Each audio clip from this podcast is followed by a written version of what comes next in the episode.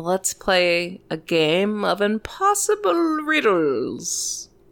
Okay, all right. I bet I'm going to lose. You probably will.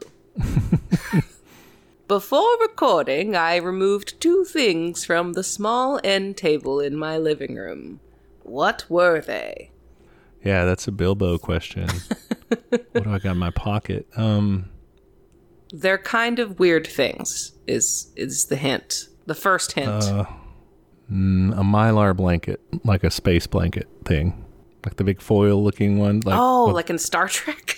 yeah, like a little camping blanket. no, that's insane. Well, yeah, but you said it was weird. Yeah, yeah. Okay. One of them comes in a jar. Mm, pickled okra. No, um, that item was Luxardo cherries that I just sometimes snack on because I'm a monster. Wow, yeah, that's pretty weird. The other item is a weed pen. Well, I almost guessed um, a pipe. That I would have given it to you. Okay. Well, I was I was almost close. That was impossible riddles. I mostly just wanted to use this voice. uh, yeah, listeners, chime in. Let us know if you want to hear more impossible riddles, or if you never want to hear it again. That's just let us know. fine. I can just die. They can just do that voice for other things. This could just be my new voice. I, I clearly I miss DMing. I think that's the problem. Yeah, you gotta you gotta get those voices out there. Somehow. Okay. What are you teaching me today? Uh, today I'm going to teach you about Cambodia. It's also called. So I learned that this was like the Khmer pronunciation of it, or the native pronunciation of it is Kampuchea. In this time period, they go through some renamings, and one of those is Kampuchea, and that comes from. And it never occurred to me because I had seen this word before, and they just don't look that similar in English. I guess they start with the same It's close, yeah. It, it- yeah, it just didn't click in my brain though that they were that close. And so once I read that, I was like, oh, oh, okay, Kampuchea, Cambodia, like, all right. But that's what we're going to be learning about, and with a focus on the devastating conflict that they've gone through in their not that recent history anymore, but um, in the 20th century, centered around uh, the state of democratic Kampuchea uh, and all the turmoil that went on there. Uh, for a while, they had a revolutionary Marxist Leninist state. Well, so they had some communism happening. They also had some very terrifying variants of it. And we'll, and we'll get into it basically. Uh, one thing I do want to add is that this is going to be very survey level, all right, very uh, broad strokes. I, think Americans and really most people outside of Southeast Asia are, you know, we're we're pretty ignorant regarding Cambodian history. Yeah, I don't know anything. I is, no, I was gonna say, is this the one that uh got what's his name mad? Noam Chomsky, but I think that was a different place.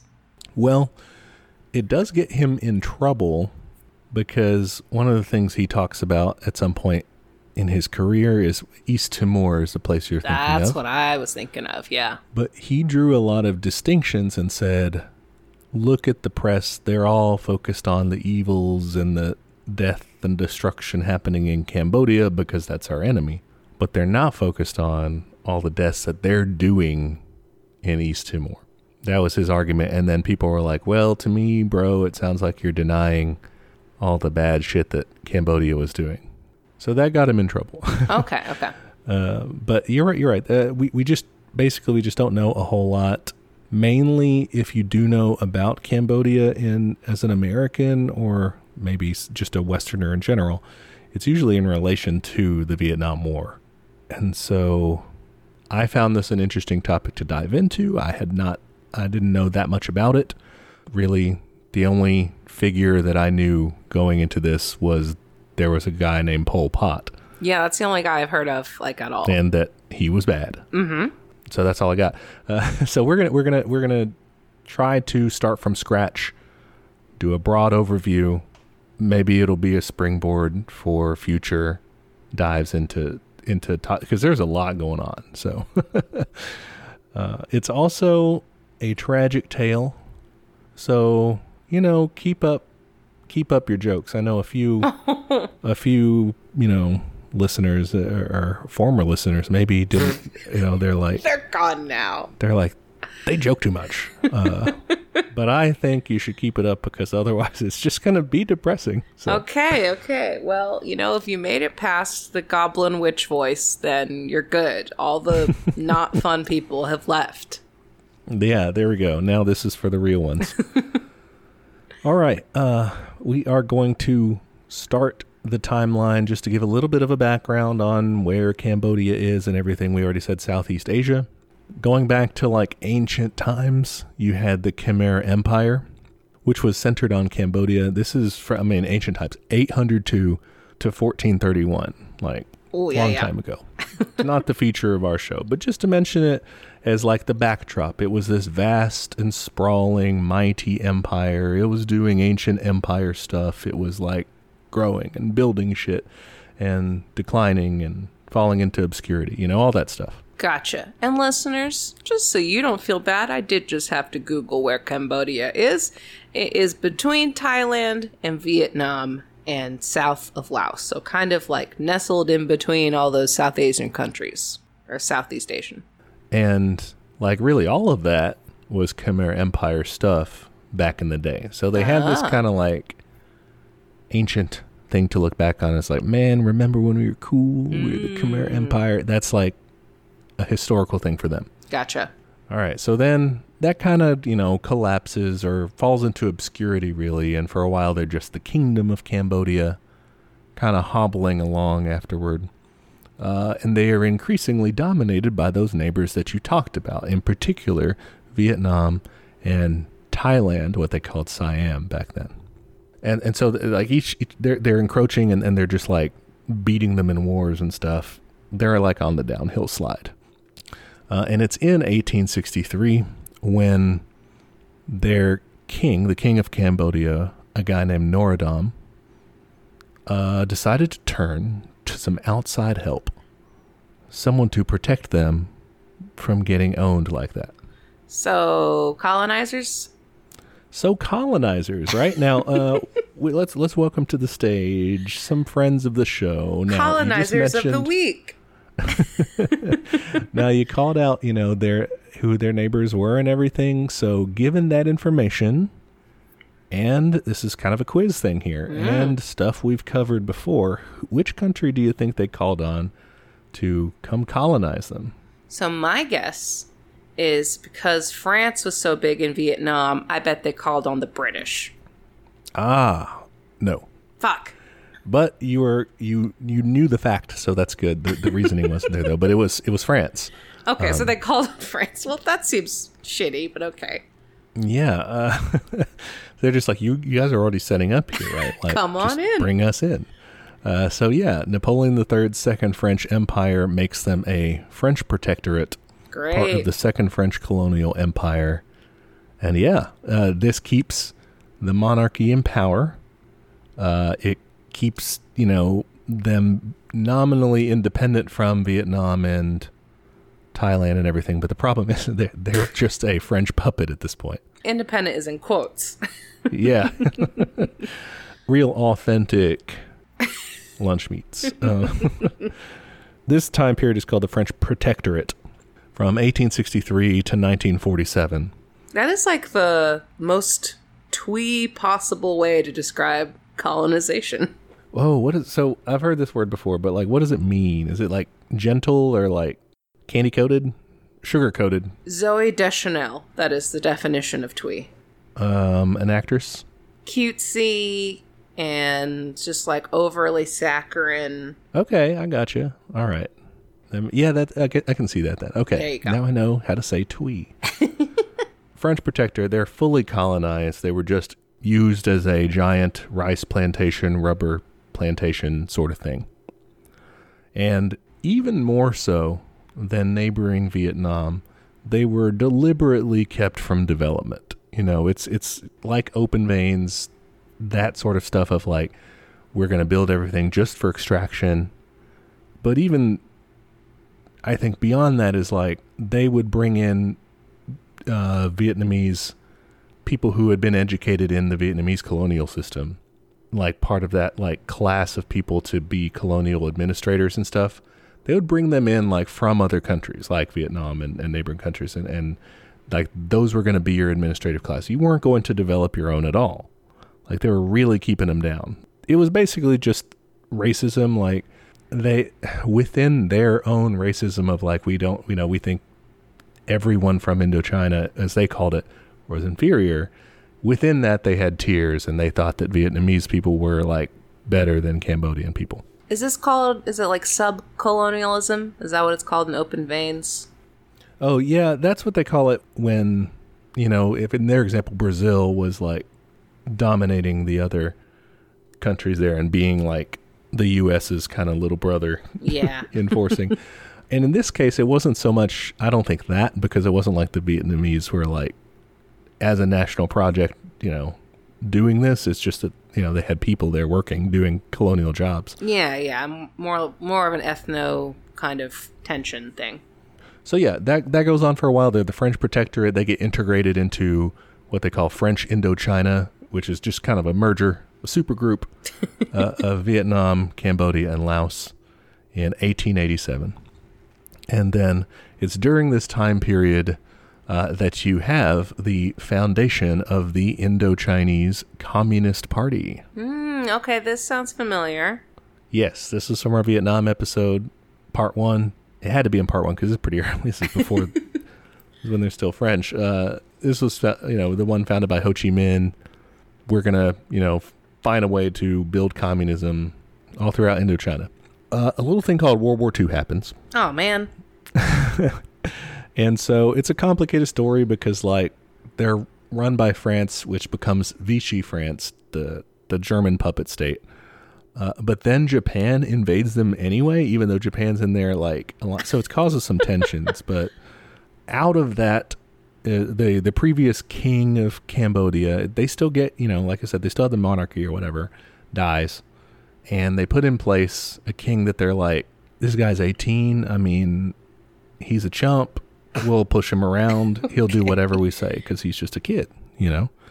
A guy called Norodom Sihanouk he will literally be there the rest of the story. Okay, man. He's installed as king in 1941. Yeah, in 1993 is when we'll last see him on the stage. Holy so- shit. Buckle in. Yeah, the guy has some staying power, or doesn't really, but he gets the limelight. All right, so Sihanouk is how I'm going to call him the rest of the time. That's how he's known. And so he's king in the French protectorate, uh, which is briefly occupied by Japan during World War II. And the whole time that he's king in that situation, he's campaigning on the international stage for independence. All right. His big deal is I want Cambodia to be sovereign, you know, make its own decisions, to be its own country, crucially, with me in charge. Yeah, I was gonna say, not too much sovereignty. He is, yeah, he's definitely, and we'll, you'll see him morph into and, and go through ideologies like outfits. You know, he's young. He's finding himself. He's, yeah, he's he's experimenting. Yeah, he's Um, only 18. Well, I think for me, the the common thread that we'll see with Sihanouk is he wants to be in charge. Yeah, Yeah, okay. He thinks he knows what's best, and he's the only one to guide the country. And he'll put, like I said, put on whatever outfit he needs to do that. Great. He's campaigning for that. It's in 1945, at the tail end of the war, that you see the form- formation of something called the Khmer Issarak. And I should say something about this term because I've used it a couple times. Khmer. This is like an ethnic group in that area, and then there within that there are like kind of sub ethnic groups of like Khmer this, Khmer that, and it's also used like as an adjective. So it's like in this case, the Khmer Issarak are like these rebels. so the mm, okay. Issarak is like denoting, okay, these are the Khmer rebel people. They're a loose collection of anti French, anti colonial groups. They want Cambodian independence, but past that, they have all these different factions that really can't agree on much else. Gotcha. they have non communist, kind of like nationalist groups, and they have communist ones. Great. So uh, a mixed bag. uh, the communist ones were influenced by and even kind of like recruited and set up by uh, the Viet Minh from Vietnam. Interesting. Yeah, so they were kind of doing some some world revolution stuff right next door. They were taught like Marxism, Leninism in political schools that Vietnam had set up in Cambodia. So like the communist activists had gone over and like started doing their, you know, as it always starts, book clubs, man. The most subversive thing. And so it sets up this interesting relationship that we'll see carry forward that has pretty dire consequences for the whole story. And that's that the Cambodian communists, from this point on, and really even in the Indo Chinese Communist Par- Party, were always seen as, by the Vietnamese, and felt by themselves, to be the junior partners Mm, in the okay. relationship, the little brother. Yeah. And so when they are advocating for their independence and stuff, and, you know, we want to do this, we want to try to carry this out, uh, one of the things that came to a head soon was like, should we be working with these groups? But then eventually, like, should we be working with the government? And Vietnam was much more accommodating. They were like, the conditions in your country, they're not really ripe for revolution, national liberation yet like they are here. We're the main story. You guys like kind of, you know, work toward it. Don't just lay down, but help us out right now because it's kind of our deal and then we'll get to you. Main character syndrome. Yeah. And then, you know, and, and the Cambodian communists really felt that strongly and that carries forward, I think, in how they see their relationship or antagonistic relationship sometimes with uh, Vietnam.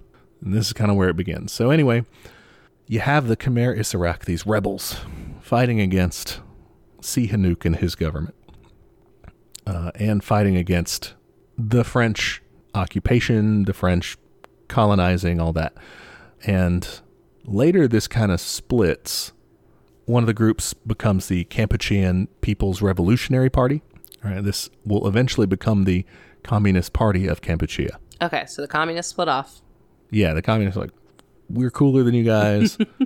uh, and this is in 1951. This is actually this is a split within that Indo-Chinese Communist Party too. So uh, this is when they set up the Workers' Party of Vietnam that becomes the Communist Party. They- They're all just kind of like, hey, we need to focus on us. You need to focus on that. All the different countries. I need to take some me time. Yeah. well, this is also in 1951 is when things are really heating up in terms of the Indo-Chinese uh, or the how do you call it? The Sino split? Not yet. That's that's Oh, okay. coming. That's a big part of the story. Uh, but the Vietnam getting independent from France, uh, the Okay. Indochina War, uh, that's about to super heat up and like blow up. so Sihanouk is king under the French until 1953, uh, when because of the deteriorating situation in Vietnam, France is like, "Hey, we're we're we're cutting loose. We're getting out. Like we're not we're not keeping colonies over here." Uh, they're about to get their ass kicked at Dien Bien Phu, uh, and have to go and negotiate like the independence of Vietnam and all that stuff, as well as Laos, as well as Cambodia. So Sihanouk finally gets his deal of being independent. How's it go? Well, he talks a big game. He tells everybody, I'm great. You know, I'm going to make sure that we're not taken over by the communists like they have over there in Vietnam. Okay. You know, I'm going to make sure we have a democracy and rule of law and all this. He's really only interested in democracy and rule of law insofar as it works for keeping him in power Yeah, yeah. he's at his core authoritarian um, and anytime there's any dissent he quashes it Democracy as long as you vote for me. Also, you can't vote for me because I'm a king. That's not how kings work. well he's a king for a while for a couple years uh, and then he abdicates in favor of his dad okay. and becomes enters politics becomes prime minister instead Okay, that's pretty nuts. Okay. so like i said like he doesn't care it's like oh i'll do it as king oh never mind it's not cool anymore i'll do it as prime minister Weird. Weird. Yeah. So he's he's just a chameleon, man. And uh, yeah, like I said, he he does not take opposition at all. Anybody who opposes him, he jails him or he kills him, You know, whatever works. Yep. Uh, he technically allows there to be this like socialist party, but he just he frequently like puts them in minor posts or he like kills one of their party members and is just like I don't know how that happened, you know. Weird. Uh, so pretty mean guy. His whole platform at that time was what he was calling Buddhist socialism. Okay, this doesn't sound very Buddhist or very socialist. Right, which to me sounds good, but it's Yeah, it does. actual what he's what he actually good branding, but not good carrying out of it. It was just like kind of like maybe social democracy type welfare Hmm. state stuff, but with that iron fist behind it Yeah. of don't fucking cross me. He's super anti-communist. Yeah, clearly. the rebels are still out there. Uh, they, they're pretty small at this point. They, they, they don't have many in their ranks. They're not really getting that much traction. Uh, but Sihanouk helps them out. Okay. Uh, he doesn't mean to, okay. but basically he, he decides that he needs more rice for for cheaper prices. Uh, and these peasants just aren't selling him rice at good enough prices for him to make a profit and afford all of his luxuries. So he sends in the military, or his top general guy, a guy named Lon Nol, who will also be a, a character going forward, sends him in, and he's like, okay, go in there and do ramassage, which is a term, like a vocab term here. ramassage means uh, where you show up with the army, you point guns at the peasants, and you say, sell us the rice for this much money. And they're like, that's like a tenth of the price. What are you talking about? And they're like, yeah, well, you also get to live, you know? I don't like raw massage. Yeah, it's not good. It's not like a deep tissue massage. All right, raw massage, raw. not good. Yeah. uh, so they start doing that, and it's in Samlaut in one of their provinces uh, that the peasants decide, actually, fuck that. We're going to fight back. Awesome. Great. Uh, so that's in 1967. It kicks off, it's kind of the prelude to, but I consider it kind of the opening salvo of the Cambodian Civil War, uh, which is the war between the communist rebels in the countryside against trying to overthrow Sihanouk's government Great. at first, and then their opponent changes later. So that's how it starts out. The Cambodian Civil War. Uh, it really starts escalating. That's in 1967. It starts escalating the next year is when it really gets into gear. Another thing that happens in Sihanouk's time is that he gets Cambodia drawn into the Vietnam War in kind of a comedy of errors. Uh, yeah, Really fucking up. he's he, the thing is that he's like really trying to stay neutral but his version of staying neutral isn't like let's try to be nice to everybody and make you know like uh not offend anyone it's more like oh let's be nice to this guy wait wait wait wait let, let me play this guy up and like Okay. he just kind of keeps jumping around and Too many dates to the prom. Classic. yeah but it's like he's constantly you know throwing his drink in each of his dates face Wow. Okay. So here's how it goes. First, uh, JFK, well, first actually, Ngo Dinh Diem is killed, assassinated in South Vietnam. Uh, basically, the U.S. let that happen, gave it the green light, so to speak.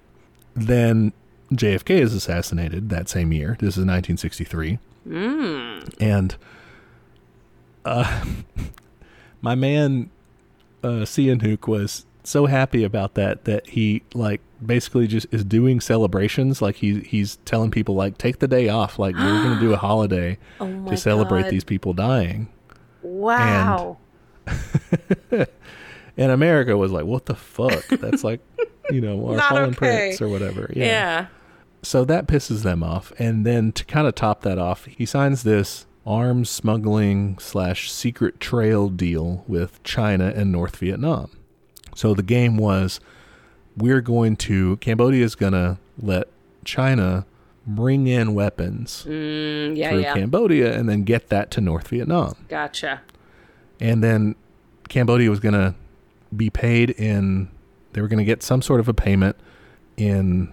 I want to say in rice uh, in rice production, as well as getting to keep like ten percent of the weapons. Interesting.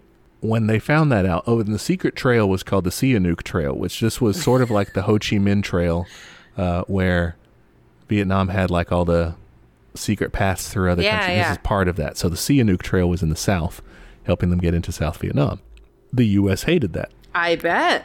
So when they found out about that, they're like, "What the fuck? What are you doing?" uh, then he finds out that he finds. I guess he finds a bunch of pamphlets, but he finds out that like China has been spreading communist propaganda in his country, Uh oh.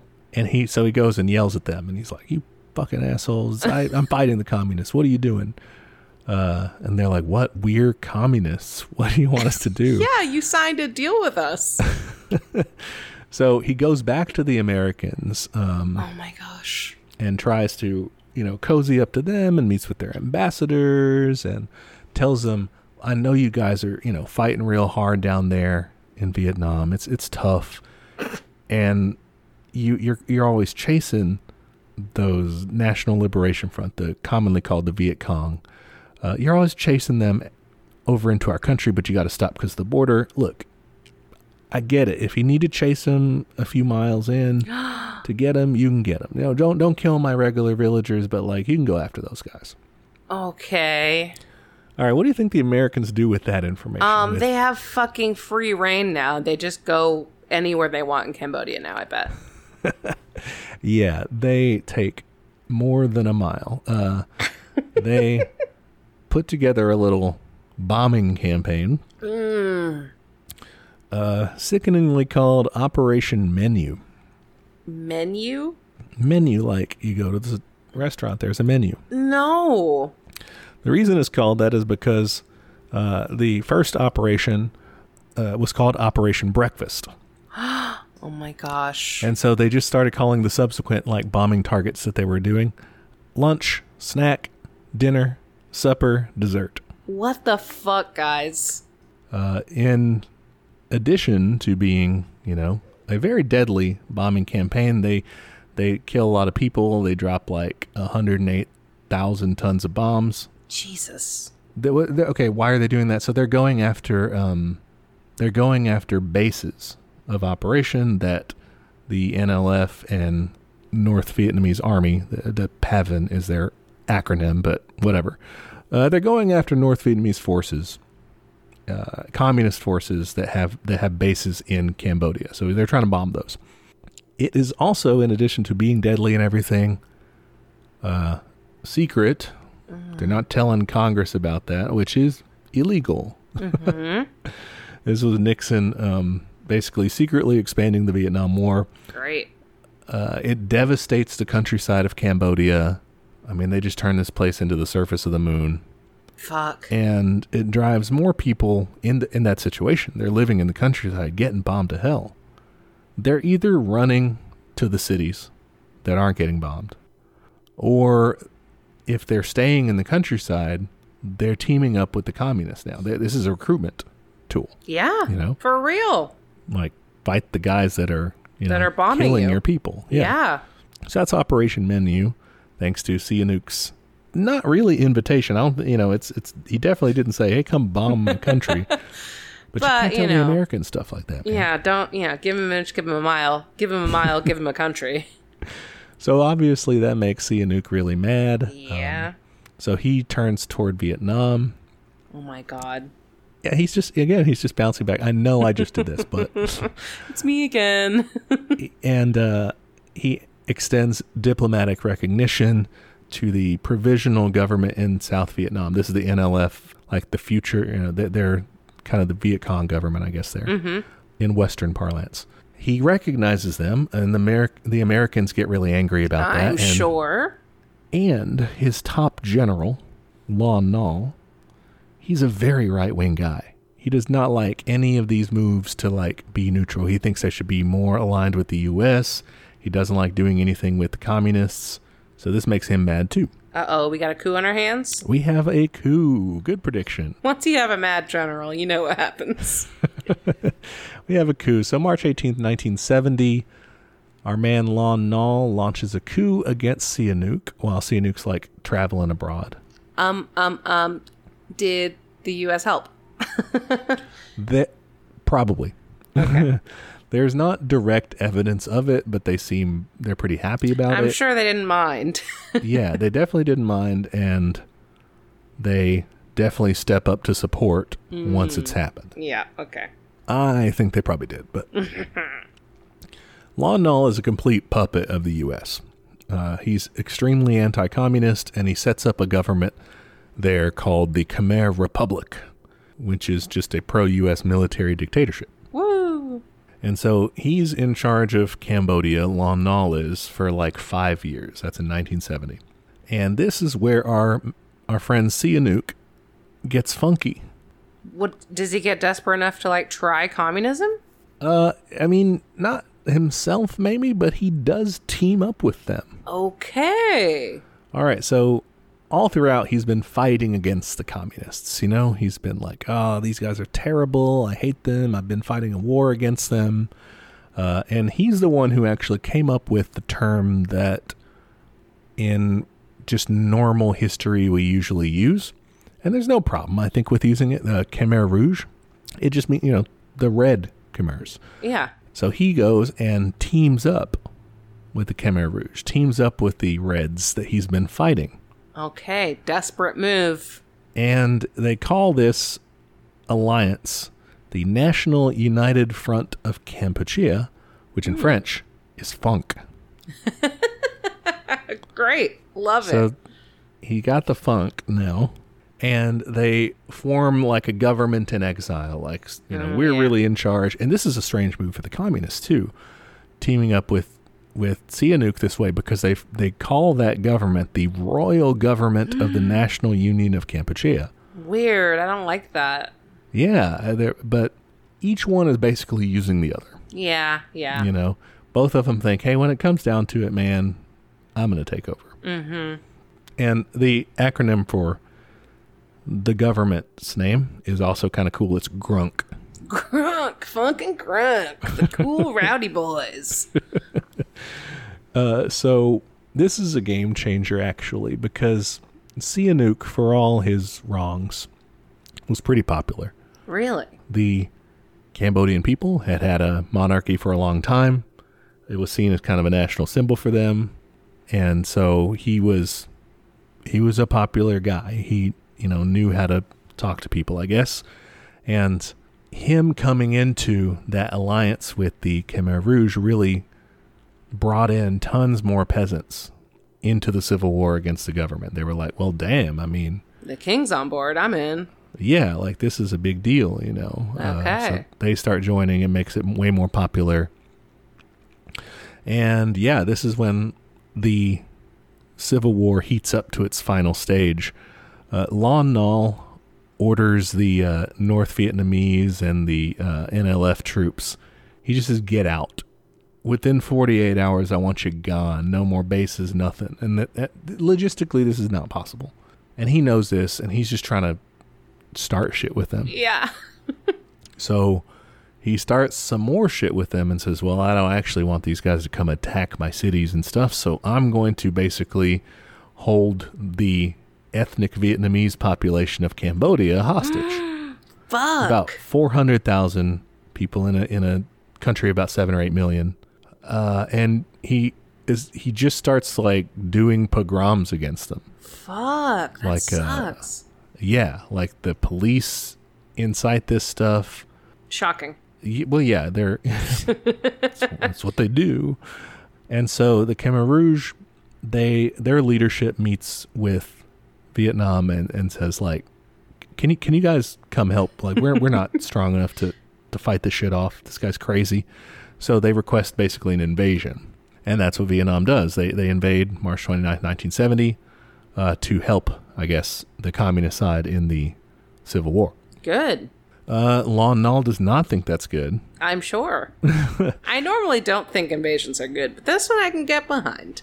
Well, it probably won't be the first, uh, or won't be the last, rather. Uh, uh, Lon Nol requests aid from the United States. Help! I'm being invaded. Mm-hmm. you know, and by your enemies. So come on, you know, help me out. And so they s- start what's called the Cambodian campaign, which is where they send like 50,000 American troops and about that many South Vietnamese troops. They invade. This is in late April 1970. So they go in and start killing people too. They also start up a brutal three year bombing campaign. Gotta love a bombing campaign. Oh yeah. It was called Operation Freedom Deal. Ugh. I mean, better than like snacky time or whatever. Right, yeah, but in this case, I guess the deal you're getting is the freedom to die. Uh, freedom from your mortal coil. Woo. Because they dropped more bombs on Cambodia than they dropped on Japan in World War II. Holy shit.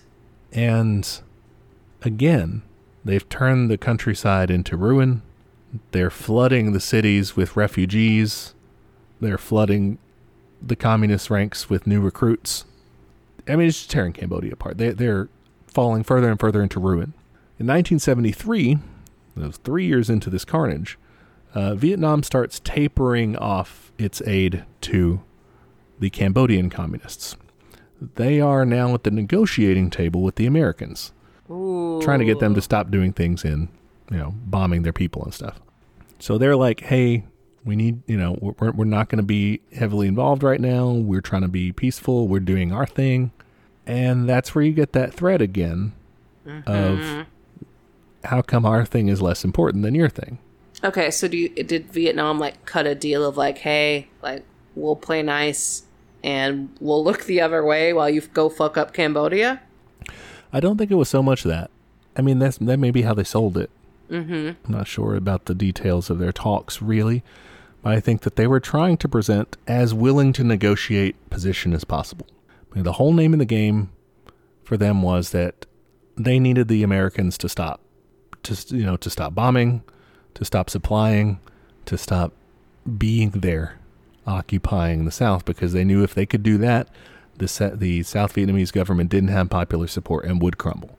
So it was like, do whatever you can to get them out out of here. Th- That was just one of the things. Was like, hey, look, we're not we're not giving guns to your enemies anymore. Like we we're still we don't like you, but like we're not also fucking you up over here. So like, Okay, it's like a show good faith kind of thing.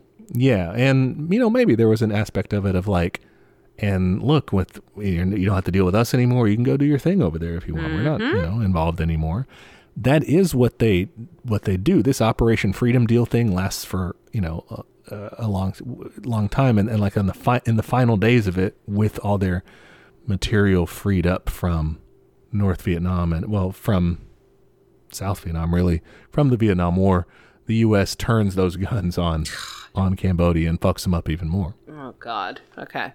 So yeah, with those extra resources freed up, the and and the U.S. escalating its operations in Cambodia, they were able to keep up to keep Lon Nol's government propped up for another two years, seventy three to seventy five.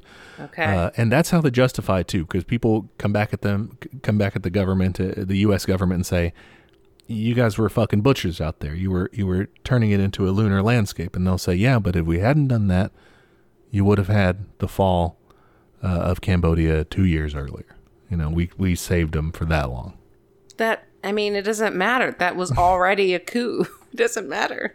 Yeah, but well, from their justification, they're like, and you know, you see how bad it got after, you know, after that, which it does. So, uh, let's talk about what happens going forward. So, Lon Nol's regime is basically falling apart. He's lost control of large swaths of the country. It's only sustained by the massive U.S. bombing and U.S. aid to uh, the capital and the cities. They're they're just like all the refugees. They're just feeding them rice, uh, and gradually, the you know the his legs start to crumble from under him, and and and the North Vietnamese and Grunk forces are able to kind of close in on the capital of Phnom Penh. The phases of the war, it's the the big picture is no have to get nitty gritty, but the big picture is that North Vietnam does the the heavy lifting at first, and then kind of like gradually shifts step back. responsibility onto the Khmer. So, along the way, as they're liberating big chunks of the country, we're going to see kind of the first little hints of, hey, what are these guys going to do? These communists, what are they about? And so, one of the things they do in liberated areas is they set up, uh, they do land reform. I like that. Yeah. So they start equalizing land. The the people who hold lots of it, the landlords and all them, they end up with just a little bit, Great. and the peasants end up with all this land for themselves. Nice. Yeah, pretty good stuff there. They also set up mutual aid teams. Mm, okay. Uh, so kind of like because you're you're doing the land reform in this sort of private way, it's not really collectivized, yeah. uh, but you're kind of setting up like collect, uh, collectives or mutual aid in terms of like uh, labor. If if you have to go like to different fields at different times for different crops, like oh we'll work on this guy's field t- today and then this person's field. Or, or uh, tools as well was a big part of it. It's like, oh, let's pool these resources together so we can like have the tools we need to do shit. okay, so collectivizing labor and like doing shift rotations and tool libraries, that kind of thing. Yeah. Cool. They were also abolishing some things we don't like, like money. I yeah, I hate money. They abolished money, credit, private property in general. Great. One of the thing, interesting things about that, though, was that the reason that they did that, there's kind of interviews later on talked about it. The reason that they did that, especially like money and credit and things like that, the, the, the market part of it, uh, was mainly to stop peasants from selling rice uh, to the well to government forces, but also to the Vietnamese army. Mm, okay. They were just like, well, how can we solve that? Well, what if they just get their rice from us? Like we just distribute that. Mm-hmm. We we set it. We make everything like totally non-market, and it's just like, yeah, you get what you need, hopefully, and there, and there's no wa- you can't do anything with money here, so you're not going to sell it to someone else. Like so that, that way we have enough. Interesting. That was their strategy. Uh, they also instituted a dress code. mm, weird. Uh, yeah, let me show you their their dress code here. See what you think. Fit check. oh. Okay. I can get down with this. yeah, I mean, I don't know like how gendered it is, but I I like the scarf. That's a good look. It was uh, intended to have people dress like poor peasants. Oh, okay. So you'd have these black clothes, you'd have uh, these red and white scarves called krama, and sandals, just these plain black sandals that were made of tires, actually. Whoa. I mean, I have a very similar pair of sandals, so I'm into it. Tire sandals. I mean, they're not made out of tires. They're, they're more goth and chunky. But uh yeah, I mean the the red patterned scarf, it's almost like a gingham pattern, then with like stripes at the end. It's cute. It's a good fall look. This is my fall mood board now. One of the downsides to this was, and this is going to introduce an element of, of the Khmer Rouge that, I mean, I'm pretty sure how we'll feel about it, uh, is that this was initially, this is sort of a traditional Khmer dress. Uh, this was initially a rule, a dress code that was rolled out for the Cham ethnic group, uh, which is like in southern Cambodia. Uh, so they're seen as a different ethnic group than the Khmer. So Okay. they were like, you guys have to wear this. You have to wear our traditional Oh. clothing. That's kind of shitty. Okay. And yeah, then they eventually said, let's have everyone do it. It's cool. Um, And it's not universal. I mean, like, they did not literally make everyone wear this, but like they were encouraging it and saying, like, you gotta wear this. And, And yeah. it was free, I'm sure. yeah, this is what they were giving people. Yeah. It wasn't like I'll shoot you if you don't wear this scarf. Right. Now, uh, the reason I bring that up is of the ethnic group thing is this is going to be something that we see with the Khmer Rouge is that they, They favor one ethnic group more. yeah, to the point of which they're like, they think that the Khmer are superior. Ooh, okay, that's not great. Yeah. So they they mix their their communism with some with some just racism. That's not good. We don't like that in our communism. To get that out of there. It's that's not where it belongs. Go put it back in capitalism where it belongs. belongs in the dust heap of history. so yeah, that's what they're doing in the liberated areas, and they're they're marching along. They're closing in on the capital. April first, nineteen seventy five. Lon Nol he throws in the towel. Man, he's like, I resign. He flees to the United States. Of course. Uh, yeah, he'll he'll die in California in nineteen eighty five. Gives a bunch of speeches, I'm sure. Yeah, just lives it up. He's fine. Uh, yeah. He's fine. Don't feel bad for him. just a couple weeks later, the Khmer Rouge, the Communist Party of Kampuchea, uh, take power on April 17th, 1975. They ride victoriously into Phnom Penh. Okay, great. Yeah, ev- I mean, people think this is pretty good. This is kind of cool. that other guy was an asshole. Mm-hmm. They're not currently bombing us like they stopped. That's a good start. yeah, man, maybe this will be good. Also, do you guys have food? Because we're we've got like two weeks worth of rice rations here, Oh, fuck.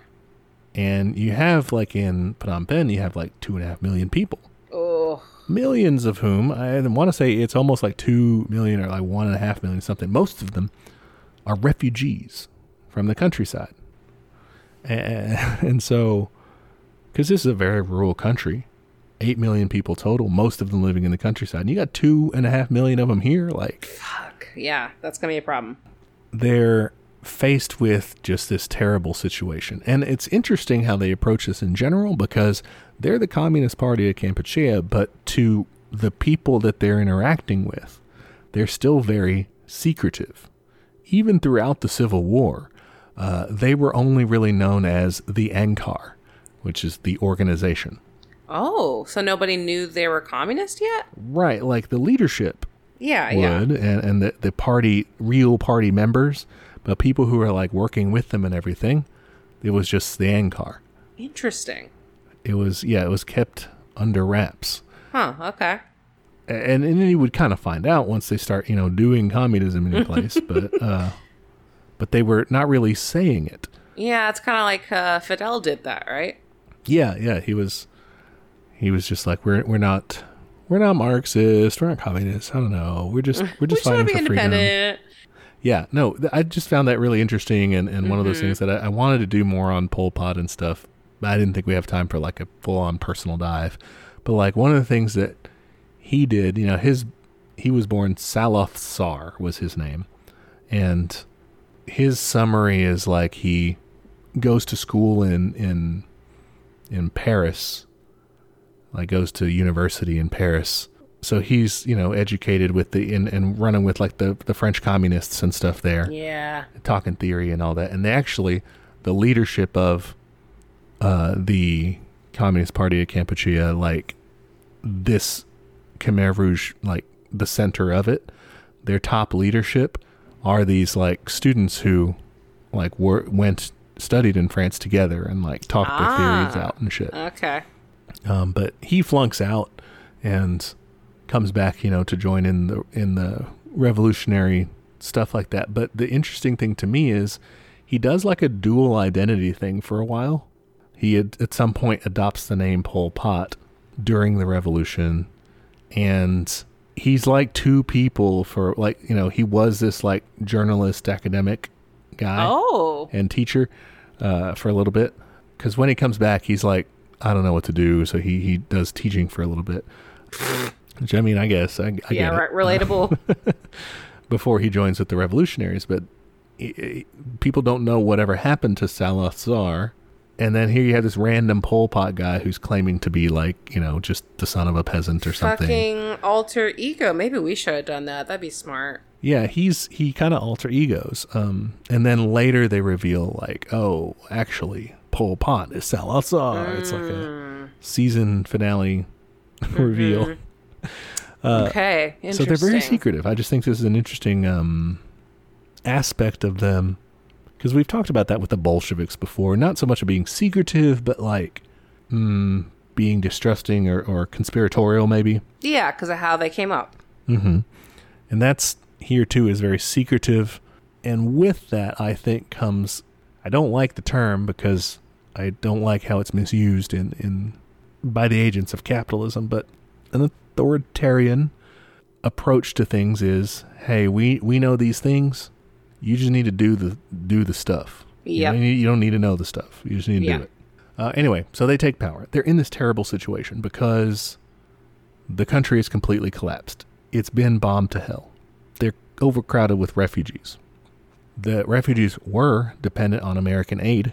And then when the convoys got cut off in the midst of the Civil War, the Americans were like flying in Berlin airlift style supplies to feed these people to keep Lon Nol's regime propped up. And even then, I mean, those guys, like till the end, this guy's corrupt generals were like skimming off the top even as the country's collapsing. Like just Okay. horrible, you know? Very cool. So the Khmer Rouge have an idea. Okay. What's their great idea? We got to restart agriculture. We, we got to start growing shit to feed people.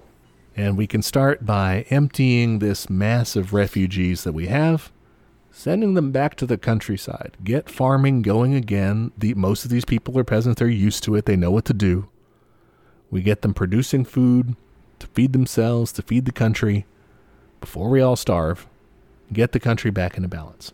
Not a bad start. Makes sense. They were probably farmers before. Yeah, and to me, it kind of had like aspects of Kropotkin's Conquest, of Bread, of like, Yeah. yeah. of like, go, you know, for a while, you're going to have to guard, man. For a while, you're going to have to, you're to have to grow some shit because Yeah. we, we got to survive, you know? Gotta have food. Just have everyone do some farming. So that's what, that was their initial plan. And this would, in addition, kickstart agricultural production and stuff to feed people in the short term, but in the medium to long term, as you intensify that production with collectivization and stuff like that, uh, you're a- better able to produce more and more of a surplus. And if you start putting together water uh, pro- irrigation projects and getting multiple growing seasons, you can get up to three there. If you can get that going, then you'll have so much extra rice and everything else that you can produce the surplus to purchase foreign equipment to mechanize, to industrialize. So the first goal would be produce enough to fully mechanize agriculture, which of course then is going to make even more. And then you produce enough to fully industrialize. Makes sense. Yeah. So that was the plan. How'd it go? Well, it it goes pretty brutally Yeah. because they show up to the cities and there are really no exceptions for getting to stay. Like anyone? Like anyone. So okay, because I've heard of this guy before, Pol Pot, mm-hmm. and like it's it sounded like he was, you know, very pro peasant, which at first you're like, yeah, but like also very anti city, which you're like, oh, Yeah. That's basically true. okay, hate cities. That's bad news for me. I'm a bit of a city pig. Yeah, and well, I mean, I'll, I'll I'll offer context as to why and stuff as we get into it, but kind of true. Okay, Broad strokes, overly Broad simplified. strokes. Gotcha. That's my jam. That's what I do here. Uh, the problem, so without exceptions, we're emptying the cities. There are people who are very old, or there are people who are very sick. There are people in the hospital. And he still kicks them out. Yeah. Fuck. When people refuse, they are just killed. Fuck. Their house is razed to the ground. Okay. Um, Not great. Their people are carrying like their sick children in, in whatever bag they can find Fuck. to bring them along. People are getting left on the side of the road on the march there. Thousands of people die Oh. doing this. Yeah, fuck this. So not a good idea. Okay, so the the counter argument or the only defense to that that you can really mount is Great, let's hear it. all right. So it's it's there. There's two weeks worth of rice. So we've Okay. literally got to get people out of here so they can find food somewhere. Yeah, but you don't need to fucking take the kick the sick people and the old people out. What the fuck kind of rice can they grow? Yeah, definitely not like people who sh- who could not have kept up or whatever. Like you should have had some. You should have come up with in the moment some. I mean, I you can think of like, hey, you, you, and you, you're gonna stay and take care of the sick people. Like you know, like, Yeah. uh, you can figure that out. It doesn't take a lot that, of brain that power. doesn't to figure seem out that do hard. Like, yeah, keep the hospitals running. Great, we're done. Yeah, there are ways around that, but the masses of people, I think the argument is not too out there to say that they were kind of doomed to starvation if they mm-hmm. stayed, given the current circumstance. They were. They were for sure. But like there has to be a way to like get them to understand that and work with them rather than against them. Like definitely like get get people who want to go first. Like sure, get, get them going, get them set up and then, you know, work with the uh, because I imagine an, an issue with like okay well you know the sick people or the children or the old people can stay is then you have their family members who also want to stay. Mm-hmm. I mean work out a work rotation where they can still visit their loved ones or something or like maybe they are then the ones that are on staff for the hospital or something. Like there's got to be a system here that doesn't result in like mass painful migration for people. Yeah, for sure. The problem, I think, with uh, the reason why they're not taking that approach goes back to giving the context of why they're anti city. Part of the move to just evacuate everyone from the cities and go to the countryside. One of the things about that is is not so much a temporary measure of we got to eat right now. Like it was in that sense of like it's important for immediate survival. But they weren't really intending on bringing the city's back ever. Oh, was it um, very pro city before? Like Lan and what's his name? Were they all? Lon Nol and Sihanouk, Yeah. they were. They were cosmopolitan, you know, they had their power base was there. This was seen as the most, you know, pro American, pro French sector of society. It was richer. Yeah. And there was the age old resentment of the countryside versus The, the decadence. yeah, the the the rich fools in the city. And you had the history of the corruption with the generals. And not just that, but before then the royal family and every, you know, it was it was mm-hmm. all centered on that. There was that just among the populace and the Khmer Rouge in particular, the party had come up with they, they they do this really like not Marxist thing. Okay. all right, we, we we say frequently, which side are you on? Right? And we got a side you can be on, you know, a side you should be on and a side you shouldn't be on. That's like our, our whole deal, yeah. right? But how do we decide that? Who's on what side? Uh, by who has what? By who has what and what the like the social relations or the relations of production, right? Like yeah, yeah.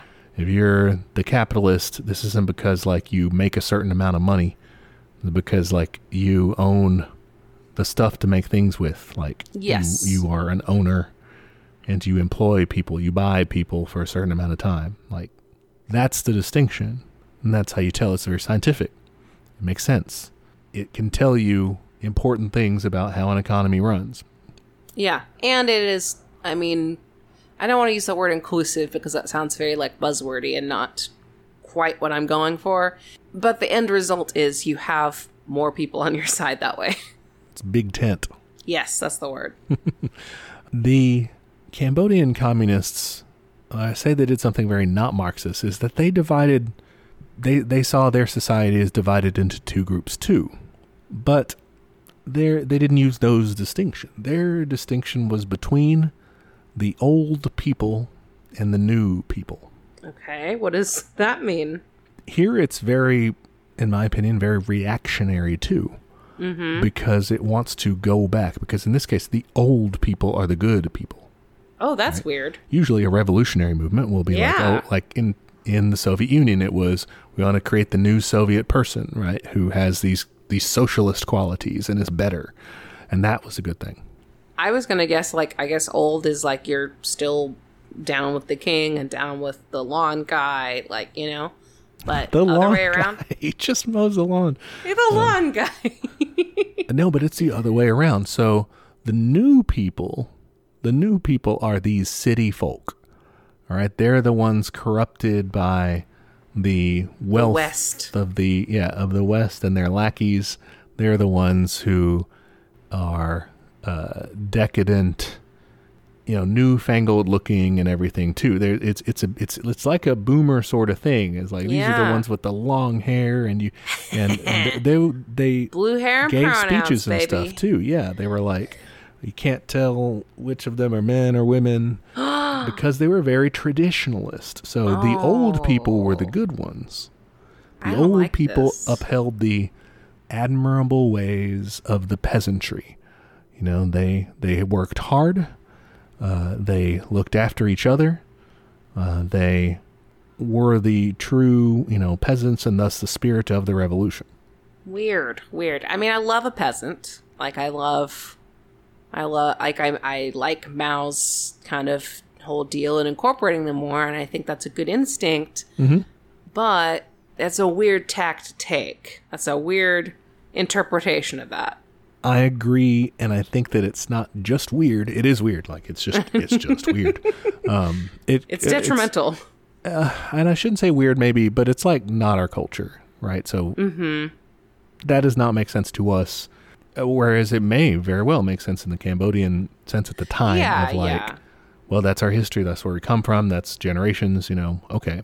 I guess when I when I say weird, I mean maybe it seems like it could be detrimental. Like if your plan is to eventually industrialize your fucking agriculture, like you're gonna need cities, guys. Like you can't Yeah. just do that anywhere unless you're going full anarchist, which it sounds like you don't want to do because you're already showing some authoritarian streaks. Yeah.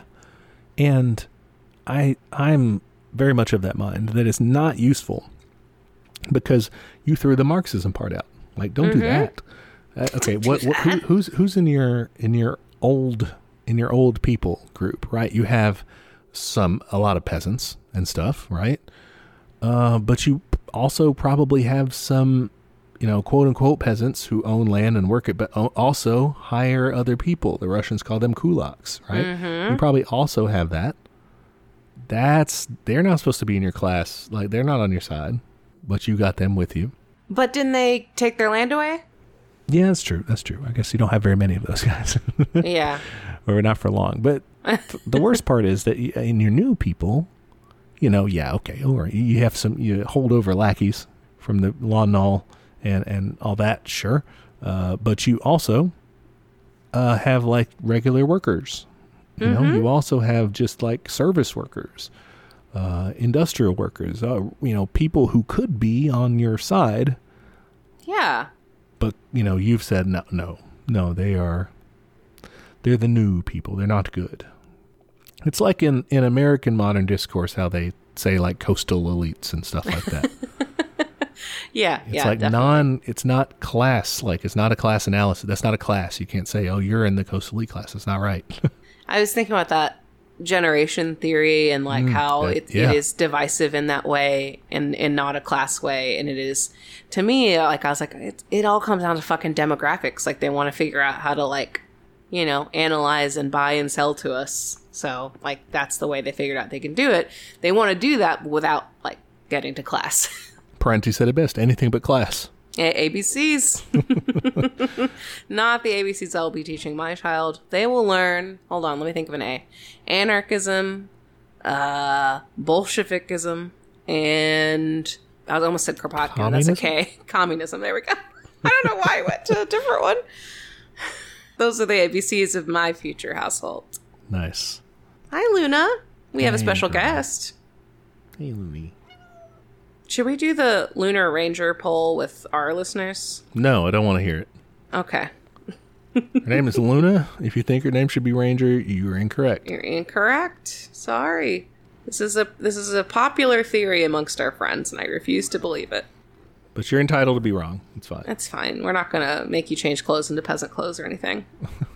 Well, it was worse than that. So if you got into the new people category, if you were seen as which is just any of the city dwellers, you know, and then anyone who was seen as being like them or having tendencies of them, it could be broad, and it includes uh, because remember we said that they have this, I mean, just racism part added on to it.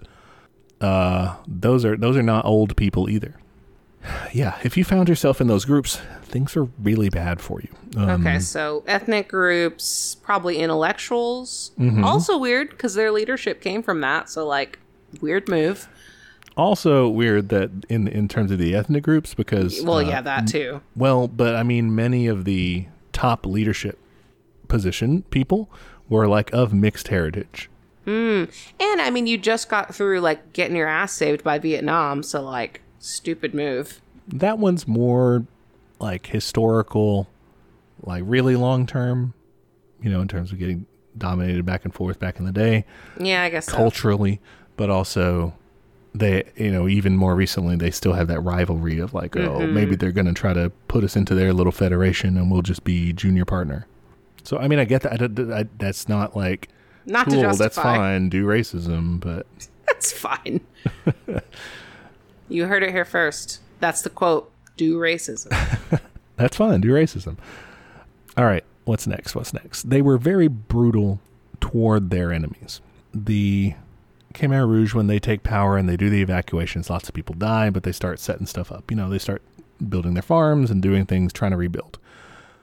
Uh, they also renamed the country Democratic Kampuchea and uh, start about about the process of eliminating their enemies. So these new people, one of the things that happened to them was being used as a labor source. Everybody was, but they were targeted in terms of like you were going to have to work more. Oh, You were going to oh. have to do the hardest physical labor. You were going to be sent to the worst parts of the country where, you know, you die of disease and stuff like that, or it's just more inhospitable. You got less rations, all this shit. That sucks.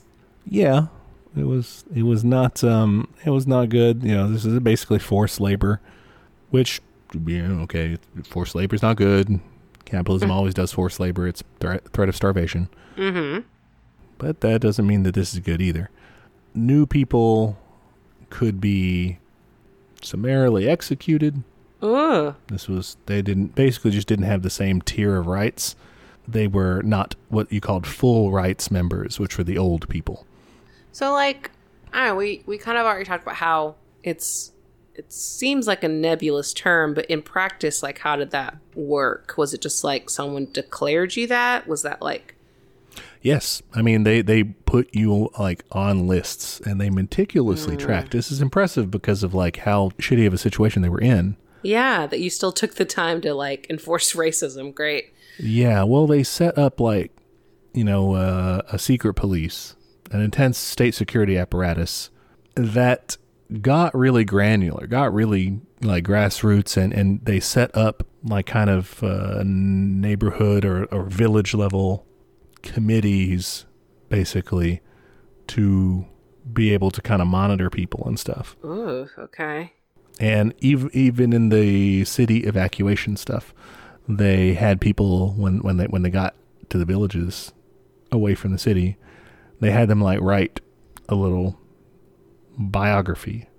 Who were your parents? How did you grow up? You know, like where Oh God. what were you doing in you know in this uh during the previous regime, all that stuff. Oh, that sucks.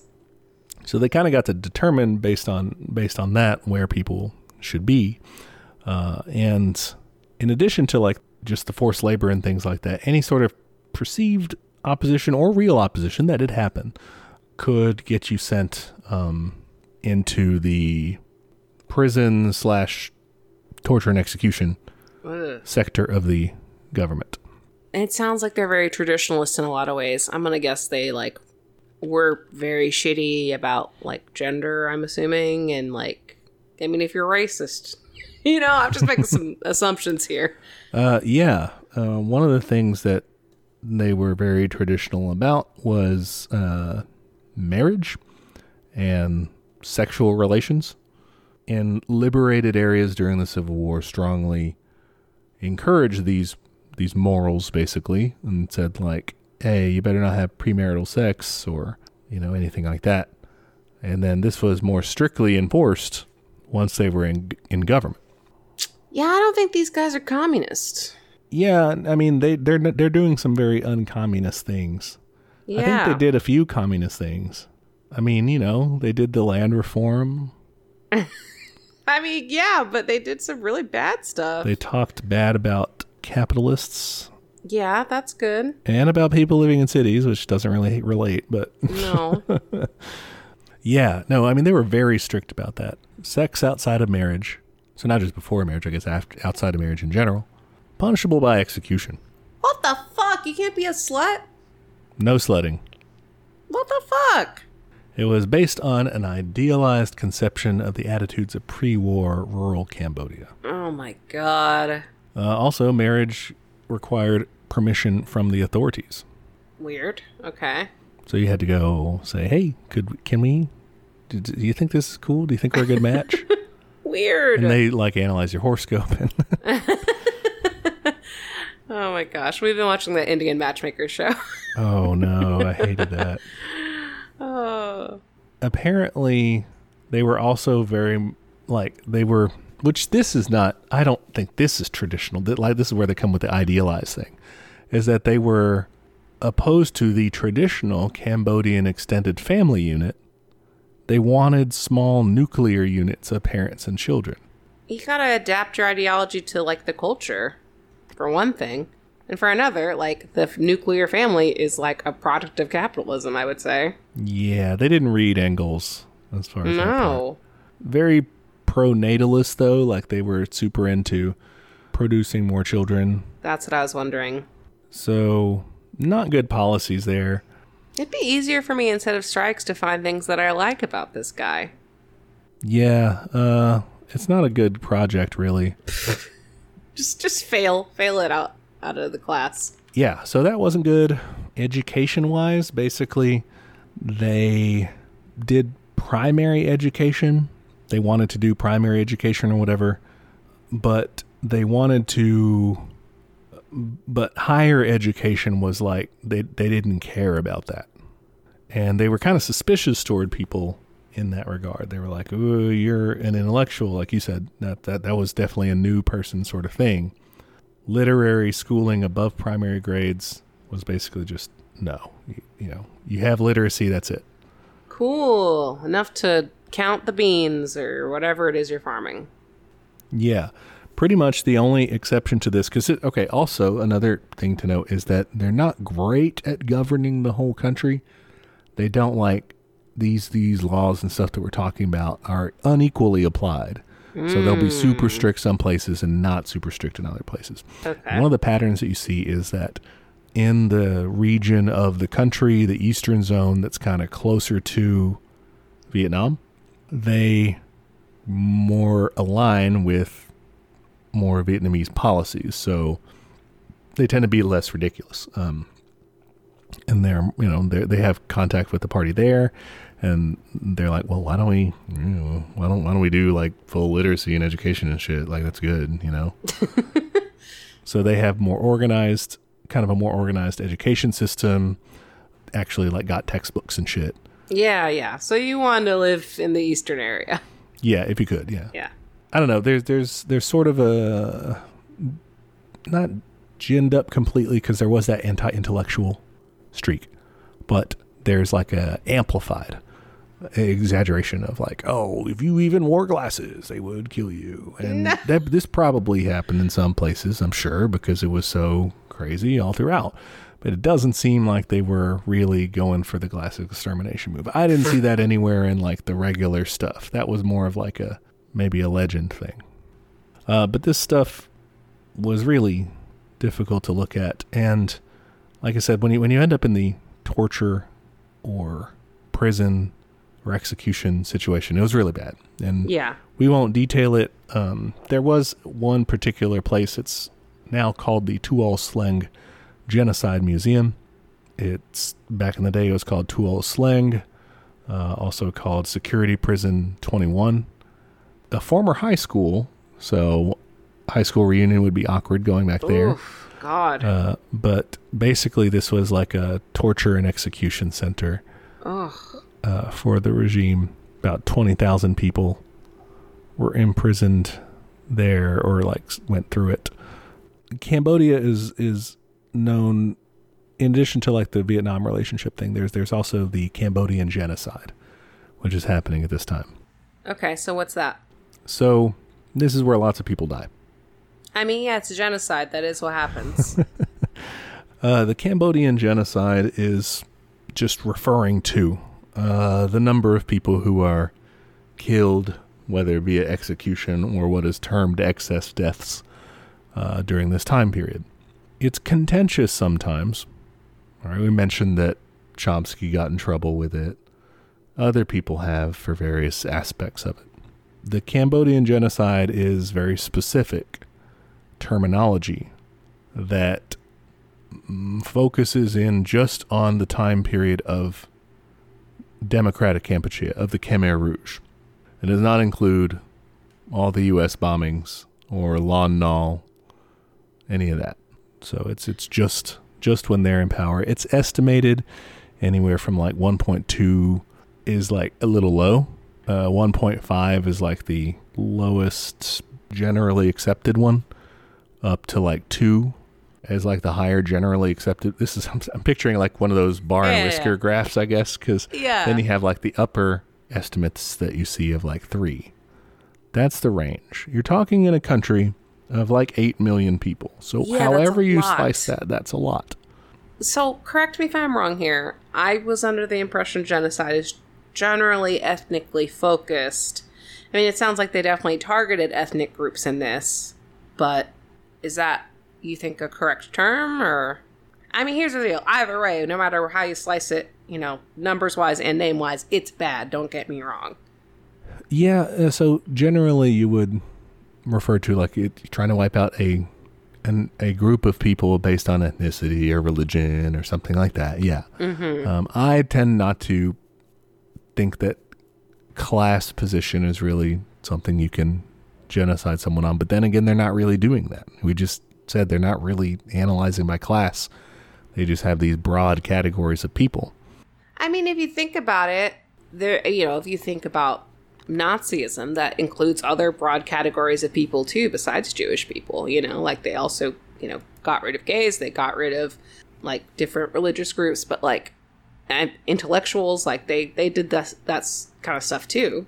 Yeah, that's also a point of debate is the Holocaust. Some people say it's got to be that specifically that term specifically refers to the Jews part and not the other victims of the Nazi regime, which is which is all every, everything from political pres- prisoners uh, to gay people to Polish people to yeah. There's there's all sorts of other Yeah. groups and Soviets in there in their prisoner of war camps and everything. Yeah, there's there's a debate on that too. There's a lot of ethnic cleansing going on in the Cambodian genocide. There's the the classicide section of it as well. There's religious groups. There's just you know political opponents in general. Uh, it's horrific stuff. Like you said, I basically agree that it's just like really bad. It's bad no matter what you call it. Yeah. Like you know, sure, go go and go and hang you a few capitalists. I mean, it's fine. Yeah, but uh, parody, parody, parody. But um, but just like wholesale, you know, one of the things that Cambodia is known for in the Cambodian genocide is the killing fields. Yeah. What are those? So, one of the things they would do is take people out to execution locations, you know, just places to execute them and put them in a in a ditch and bury them. The victims of this were often killed uh, without like guns, and the easiest way or the cheapest way that they found to do this was by just using like a pickaxe Fuck. to like save on the bullets. Fuck. So that happened to a lot of people. Um, this is once you get to that stage. Uh, they would also, you know, go after people's families. And, and the crazy thing is that they do have really detailed records of this stuff at those prisons uh, and the torture execution centers, places like Tuol Sleng. They actually like just kept records on people. It's like, at this hour, we came in and talked to him about this. We told him this. You know, we said like, "Hey, it's you know, have you heard about your wife or, you know, what about your kids? You better tell us what we need to know and all this stuff."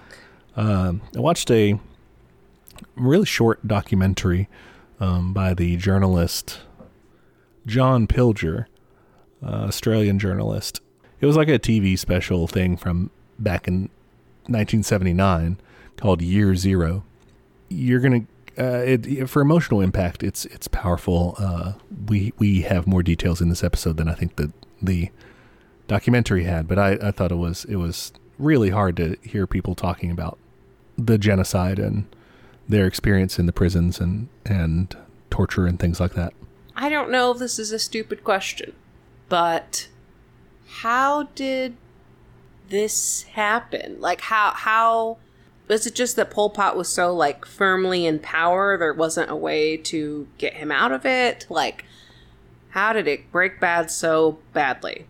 Their enemy, you know, the previous regime, Lon Nol, had basically no support and was held up by American aid and weapons. And their army crumbled and was destroyed by Pol Pot's army and, and the communist army there. Or the quote unquote communists, as we should call them, I guess, because of what, how they carry it out. They had been flooded. I mean, they, they had so much in terms of weapons. They are just an a incredibly formidable force in the country. They're just the only game in town. And they initially do some popular things. You know, we don't like what they're doing in some respects in regards to like traditionalism and things like that. But like you said, there was that age old peasant versus city resentment that was kind of popular. You know, if you weren't the new people, that wasn't so bad. I mean, it does get bad. I mean, it's not great anyway because you're, you know, lots of people are starving and stuff. But um, there there was an element, and later regimes kind of had to deal with this awkwardly.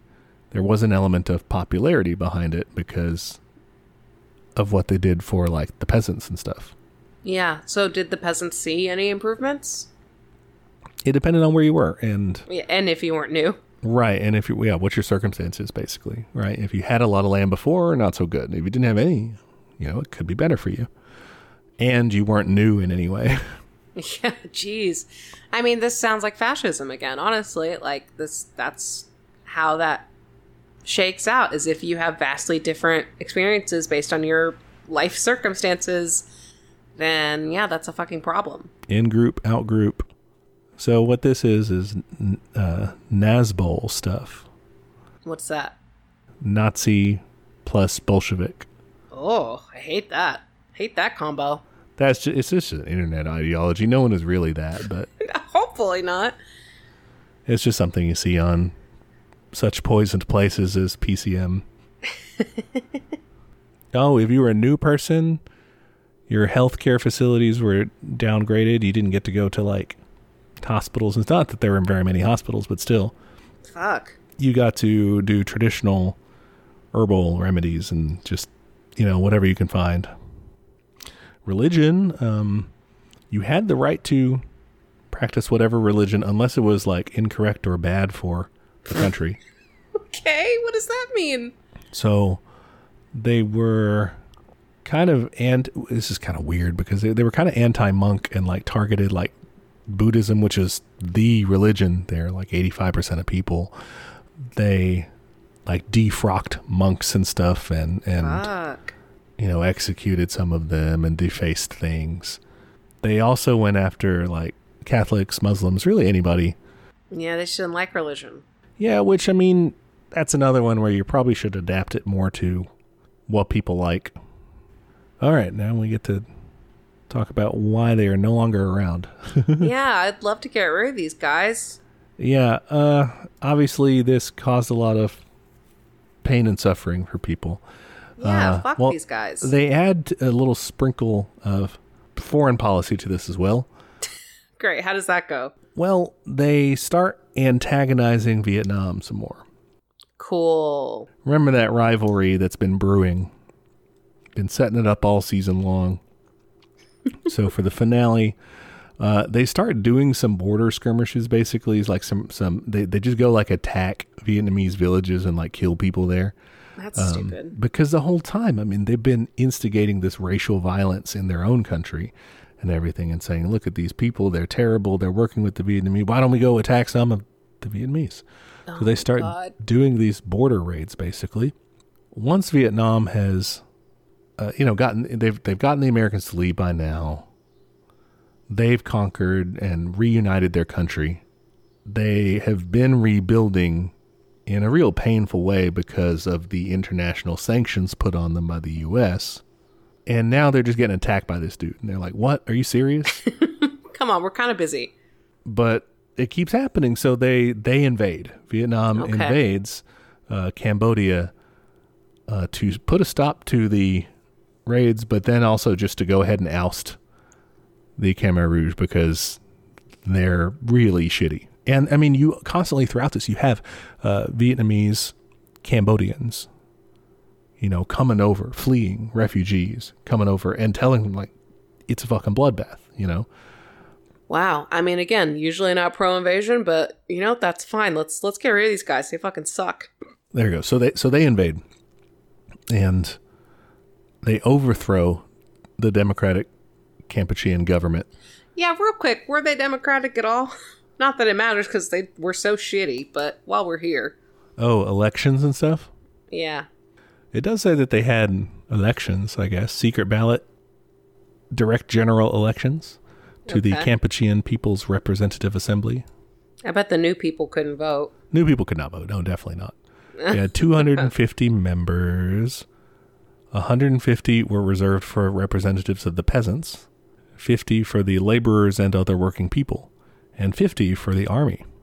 Uh, they were elected for five year terms, with the first and only elections taking place on March 20th, 1976. You got to last Great, longer great. than that to get a second round. You had 515 candidates for the 250 seats.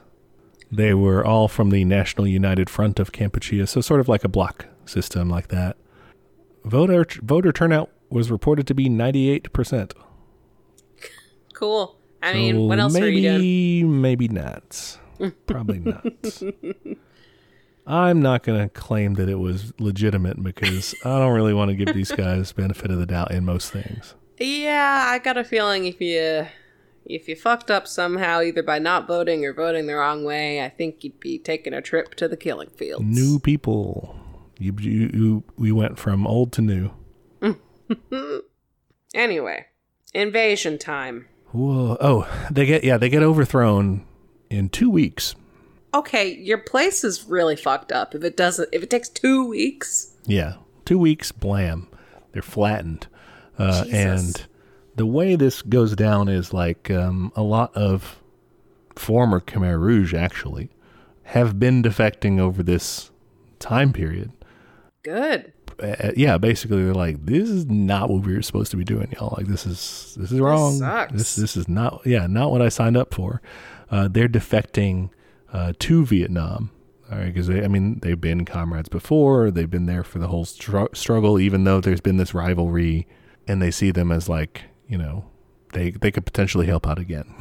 Yeah, yeah. Like, Um, hey, sorry that went so off the rails. I'm back. They form the Kampuchean United Front for National Salvation. It doesn't have a cool acronym. Oh, okay. but uh, this is like former Khmer Rouge that have defected, uh, and, and it's it's all Cambodians uh, in exile in Vietnam or having having fled there, but that want to free their country, uh, basically. And so they're the ones who are like the head of the Vietnamese operate. Like the the Vietnamese army is the one doing it, but these guys are, are who end up being the new regime that's put into place. Is the reason it's so short because like you have these former people who are like, yeah, I know how to get in. I don't know how much of the generaling they were doing. I think it was mostly that that Cambodia was in complete shambles at that point. Okay, okay. It's a cakewalk for them, and Vietnam's army was just way stronger than Cambodia's at any point in time.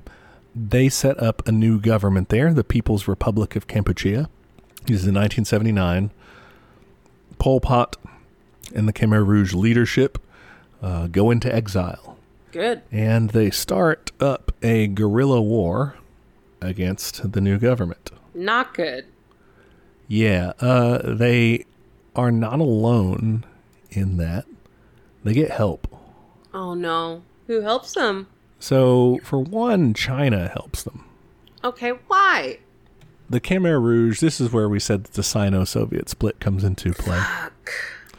So, the party got a lot of help in the early days from the Vietnamese, right? Uh-huh. Uh, and the Vietnamese gradually uh, they, they cooperate with China in regards to like the Vietnam War. Mm-hmm. But beyond that, they don't really like each other because the Vietnamese are more pro-Soviet, and uh, Cambodia has already been kind of playing the different sides of China, Vietnam. You know, they've done that before, uh, and the the leadership of the Khmer Rouge gradually, as their resentment to the junior partner role of Vietnam grows, they kind of start shifting more and more to be pro-Chinese. Okay. God damn that Sino split. Yeah, and it's it's not. I'd, uh, sometimes people will characterize Pol Pot as a Maoist. Mm-hmm. I think that if you look at what he did slash the Khmer Rouge did in practice, while they did a little bit of talking about the peasants and stuff, their their ideology was completely crappy. I don't know, like they It's, they it's fucked. they just had all this bullshit in there and they had the racism in there sorry they had orion's jingling collar in there uh, they had everything man and and the whole old people new people thing Yeah, it's bullshit. is a lesson on the importance of ideology or theory because otherwise you come up with fucking stupid stuff Yeah, it's a, it's an importance on intersectionality and solidarity too. yeah and so i don't i wouldn't call him a maoist uh, No. i wouldn't do that to my maoist comrades uh, sticky with this guy but they did have this more pro-china alliance all right and this is in 1979 by which point uh, china was under the leadership of deng xiaoping you know mao was oh gone yeah, yeah. and so now they were, I don't know if they had started quite yet their reforms and stuff and opening up and all that, but they were on the way to it. You know, they were they were changing. They're about to do some bullshit.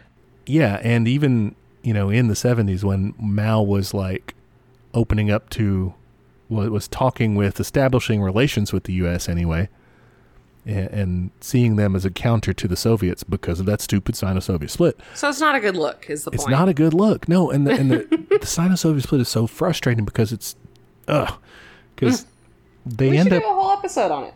We really should because it's it's just a bizarre It's situation. one of those things like like the Spanish Civil War. It always fucking pops up and fucks things up. Yeah, and and it just has all these wide-ranging effects. But they, the, so the Khmer Rouge end up getting support from China, getting support from the United Kingdom, They're- They're always the good guys. right? Yeah, uh, they send the SAS over to help train, to help train Khmer Rouge guerrillas. What is that? Is that like their CIA? No, it's like their um, Navy SEALs, I guess. Okay, so still bad. Yeah. they're the group that you play as in Call of Duty if you're on the British team. Like they're the Ah. SAS. Never had the pleasure. Really? Seem like your kind of game. Not my jam, surprisingly. Uh, Margaret Thatcher famously, when asked about this, Friend of the show. said, yeah, well, she had a Piss on her grave. typical response of, there are also uh, good and moderate Khmer Rouge. Okay. That's fucking hilarious. Because, like, these are the people that conservatives hold up as, like, what communism is. Mm-hmm. Like, that is their bad guy example, I feel like. Not besides Stalin. Like, I feel like another common one I hear is, like, well, it'll just turn into Pol Pot. But when they're helping them, it's like, no, they're fine. No, it's fine. Yeah, they're they're good. And he was like still alive and like doing this stuff with them. Pol Pot died. When did he die? 1998. Jeez. So they get help from China, from the UK. They also get help from the US. My favorite. Yeah. My favorite country. the U.S. encouraged uh, China to provide military support to the Khmer Rouge. They also provided arms. Uh, there's dispute on whether they provided arms or not, but like, I'm pretty sure that I'm sure they did. that they did that. Oh, Henry Kissinger, friend of the show. Piss on his grave when it finally appears. Not dead. Still not I dead. know. Oh my god. That's gonna be a good day though. We're, we should get drunk on that day. See, I mean, kind of, but again, it's a consolation prize. Unless someone shoots him, parody. Yeah, Don't do yeah. it. It's illegal. Yeah, and even then, it has to be like immolates him. Like, you know, it has to like really go out badly for it to be worth it. He Or, like, trips on a banana peel into a volcano made of shit. yeah, like, because otherwise, Otherwise, it's peaceful. yeah, surrounded by loved. I don't know if he can love, but still, surrounded by people who claim to love him. Yeah. Uh, Oh, anyway, he told he told the foreign minister of Thailand, "You should tell the Cambodians that we will be friends with them," meaning uh, the Khmer Rouge like regime at that time. You should tell them we will be friends with them. They are murderous thugs, but we won't let that stand in our way. I, but so are we, so it's fine. Yeah, Same. I think we have a lot in common, actually. right. so I mean, there's there's this record of of just tacit support, but there's also probably, you know, covert military support that also went in and Would arms deals and stuff like that. Yeah. Yeah. In addition to to that, um, which China also to you know they were we said they were supporting them with arms. They also invaded Vietnam like in a punitive invasion for this. They were just like, "You guys, how dare you do that?" they just invaded them real quick. It was like a month um, of invasion, and it just went right back to where. Well, basically, because it got bogged down, uh, the Vietnamese army fought them off to a standstill, and they didn't want to put that much more into it, so they backed out. Good. Jeez. Yeah, but they basically did that to punish them for for invading Cambodia. Well, for liberating Cambodia from Pol Pot. Another way that the that these powers helped the Khmer Rouge versus the new People's Republic of Kampuchea was to keep the People's Republic out of the UN. So, for a long time, it's until 1993 that the Khmer Rouge government, which had been kicked out, is in exile, forms the coalition government of Democratic Kampuchea, which, by the way, teamed up with our old pal Sihanouk. Mm. And they said, "Oh, Sihanouk, go up to the UN, man, and and and vouch for us and tell them that we're good." Wait, wait, wait. Sihanouk was teaming up with. The Khmer Rouge Oh my god. again. Like, yeah, I guess he did do that before. Oh yeah, do you know what happened to him? I, I left this out earlier. Uh, yeah, what did he do while they were in power? Right when they're in power, he's he's he's there for like a year before he resigns because basically he finds out about all what they're doing, uh, and it's too much for him. He resigns, Yeah. and they put him under house arrest. Mm, okay. Weird that they killed all those like regular ass people, but decided to keep the former king alive. Well, to be fair, this is that cultural thing again. Um, the that the gov the The popular king. yeah the general Lon Nol from before when he did the coup. It was like the next day or the day of, I don't know. It was very soon that he went to like the queen mother and begged her forgiveness for doing a coup against her son. I'm so sorry, did a coup. That was a total accident. My bad. I burst into the room with a gun. I fell into the room. I don't even know how I got the gun in my hands. And then I sneezed, and it sounded a lot like, I'm here to take over. and it worked. I didn't even mean to. Yeah. But, you know, no So- takesies backsies. So that was what happened to him. But after he teams up with these guys, takes power, and they end up putting on under house arrest, then when they're in exile, he goes back to them and is like, "Oh yeah, let's work together. Let's get get this thing back from the Vietnamese." Okay, sorry. Can you just give me the timeline of when uh, Vietnam invaded versus this asking for recognition from the UN thing? Okay, so that was immediate. Uh, Oh, okay. uh, 1979 is when they set up the People's Republic of Kampuchea, and then there's the dispute: Are they going to be the UN seat, or is it going to be the old Khmer Gotcha. Rouge government, where they've formed a coalition with freaking Sihanouk, the coalition government or whatever, and the U.S. and China uh, both said no, it's not going to be the People's Republic. We're going to keep the Pol Pot regime plus Sihanouk. We're going to give them the UN seat. Sihanouk, for his to his credit, does get out of this partnership pretty quickly. Uh, so he he does vouch for him. He's like, oh yeah, you know, like we should be the real government. But then he's like, oh, never mind. Like you guys are, Actually, they suck. yeah. Um, it's not too much to his credit because the damage was done. But yeah, they are, in terms of international recognition, uh, the People's Republic of Kampuchea is like fucked, like from day one in terms of that. Like they're getting aid from Vietnam, despite at this time Vietnam going through its own shit. Yeah, for real. they are both on the wrong end of international sanctions, embargoes. Yeah. You know, Oh my god. for a while, Vietnam's able to help Kampuchea sustain it uh, and militarily occupy it. They're they're able to support that for a while, but with the decline and fall of the Soviet Union, as that starts happening, Vietnam has to start doing reforms within itself, basically because they're losing money because the Soviets Yeah. were giving them aid, a little Oh, chain of aid. So as that dried up, because the Soviets were like, "Hey, we're pulling out of everything. We're not doing as much foreign aid to people," that really cut Vietnam's bottom line. So they had to do their doi moi reforms of opening up and you know doing more capitalism, basically. Um, and with that, they were like, "Hey, we've got to cut the military a lot in terms of this big, huge, costly occupation." So yeah, they retreated from Cambodia. That was in the 80s and it's kind of a weird time. So, like n- late '80s, 1989, they changed the name of the People's Republic of Kampuchea to the State of Cambodia, and this is when they make the transition from a one-party Marxist-Leninist state, which is what you had People's Republic of Kampuchea being. Oh, I didn't know that. Yeah, so that was that was the one that Vietnam set up, and they, I mean, they just set it up like Vietnam. Like theirs. They're like, do you want to do this one? we have this government. Do you want it? So it's a socialist government. I mean, they're they're doing things right. They're trying to rebuild. Basically, um, they have the support of Vietnam, the Soviet Union, the Eastern European socialist countries too. Were they decently popular in in Kampuchea, like amongst the people?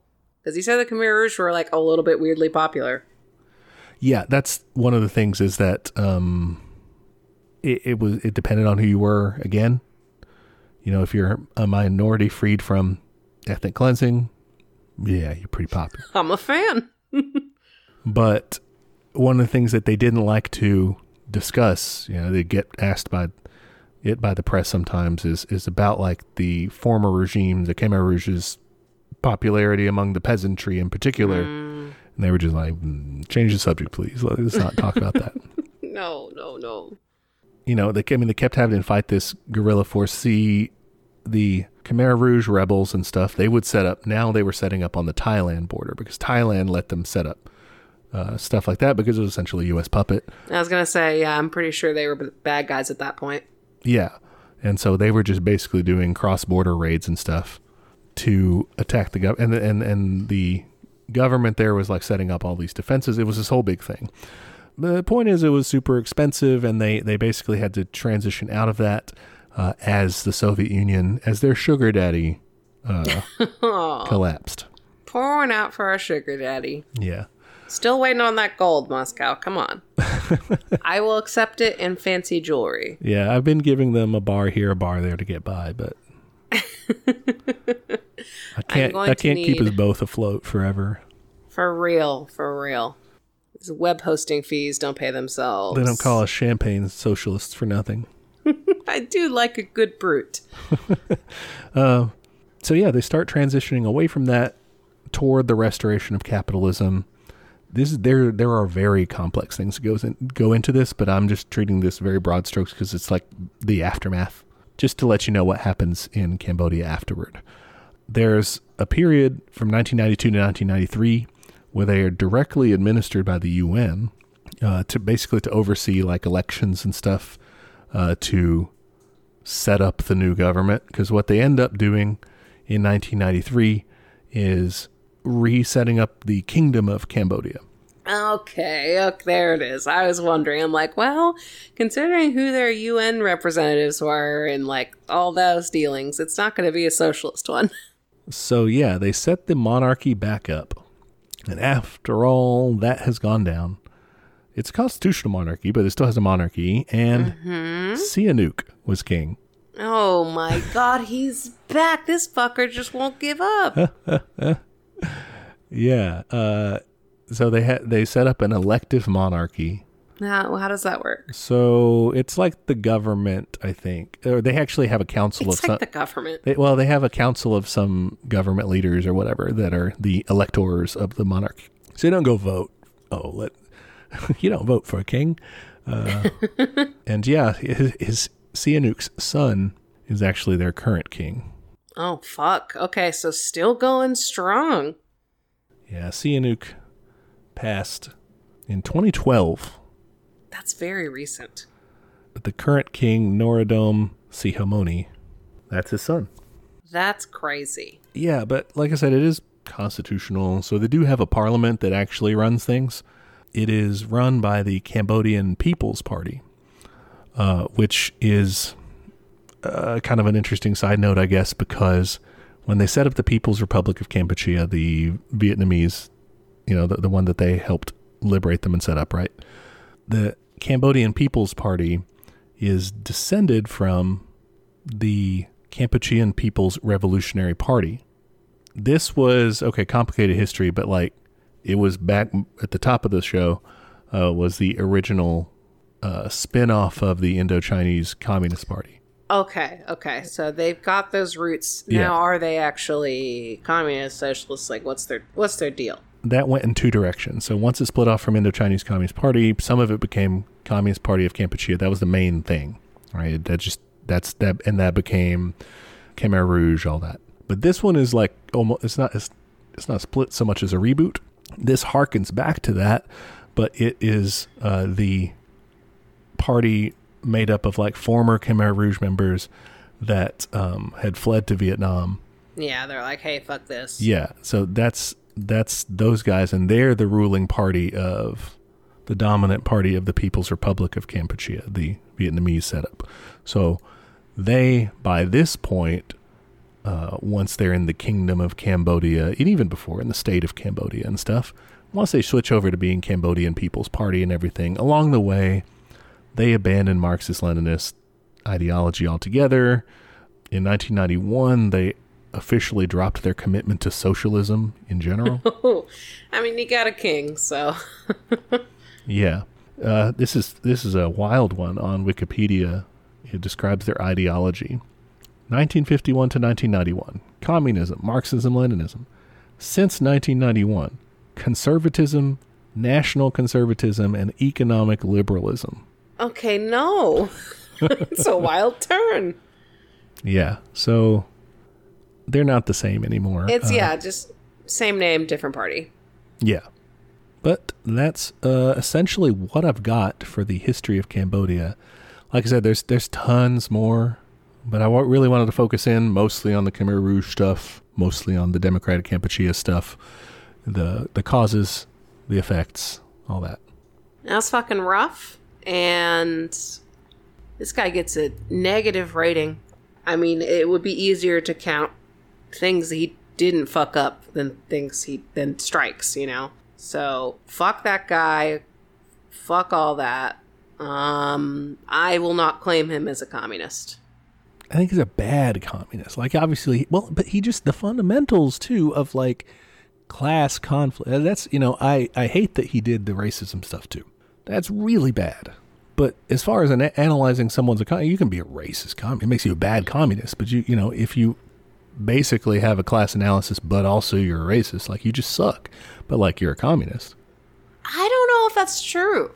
Because I think, and maybe this is like a newer definition of communist, but like based on what I've learned over the course of the, doing this show, I would say we have seen time and time again that racism is inherently linked to capitalism and a great way to start sussing out who is and isn't on your side is to point out the racists.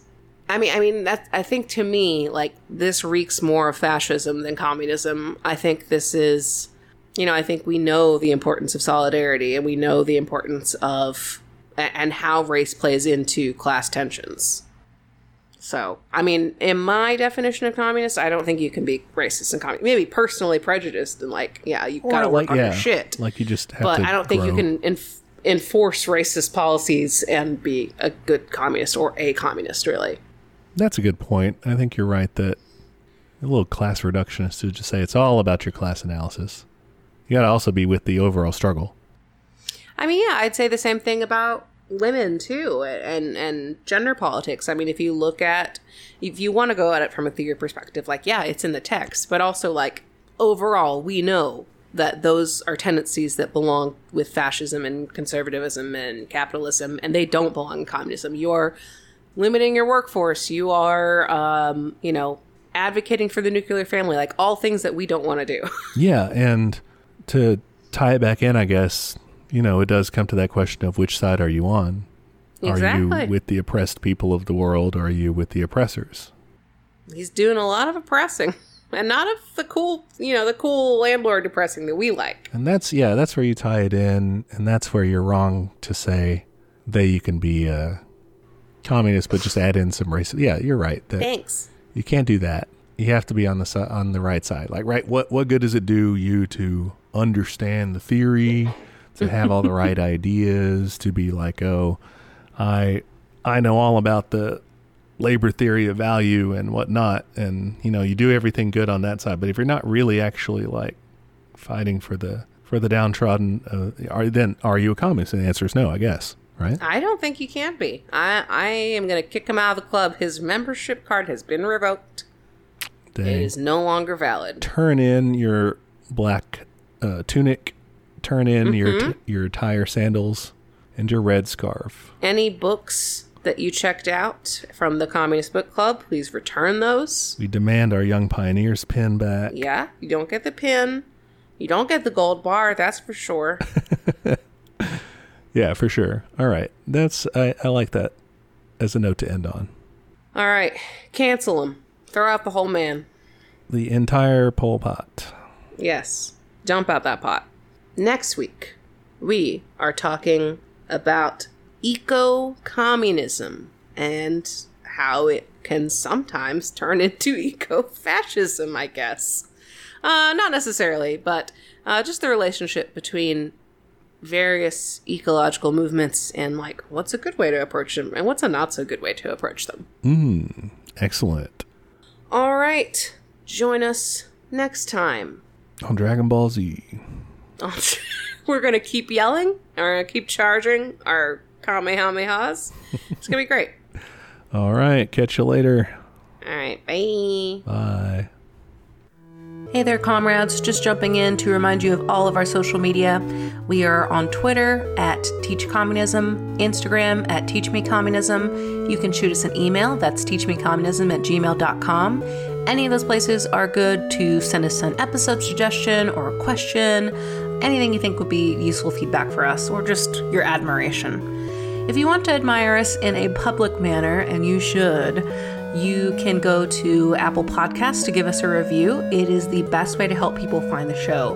Love when people write and review us. Please do both. We are also on YouTube if that's how you prefer to listen to podcasts, or if you know someone that's the only way they'll listen to podcasts, send them to our page. And we have a Patreon. For five bucks a month, you get access to our notes for each week's episode, including the backlog of notes, which is a very handy resource for up and coming commies. And at the end of the year, all of the funds from Patreon will be given to local mutual aid in the DFW area. So, ain't going to line our pockets. Finally, we have merch. Check us out at TeePublic. You can find shirts and I believe also stickers and magnets and all kinds of fun stuff with catchphrases from the show or episode art, stuff like that. The link to that store is in the show notes, so check that out.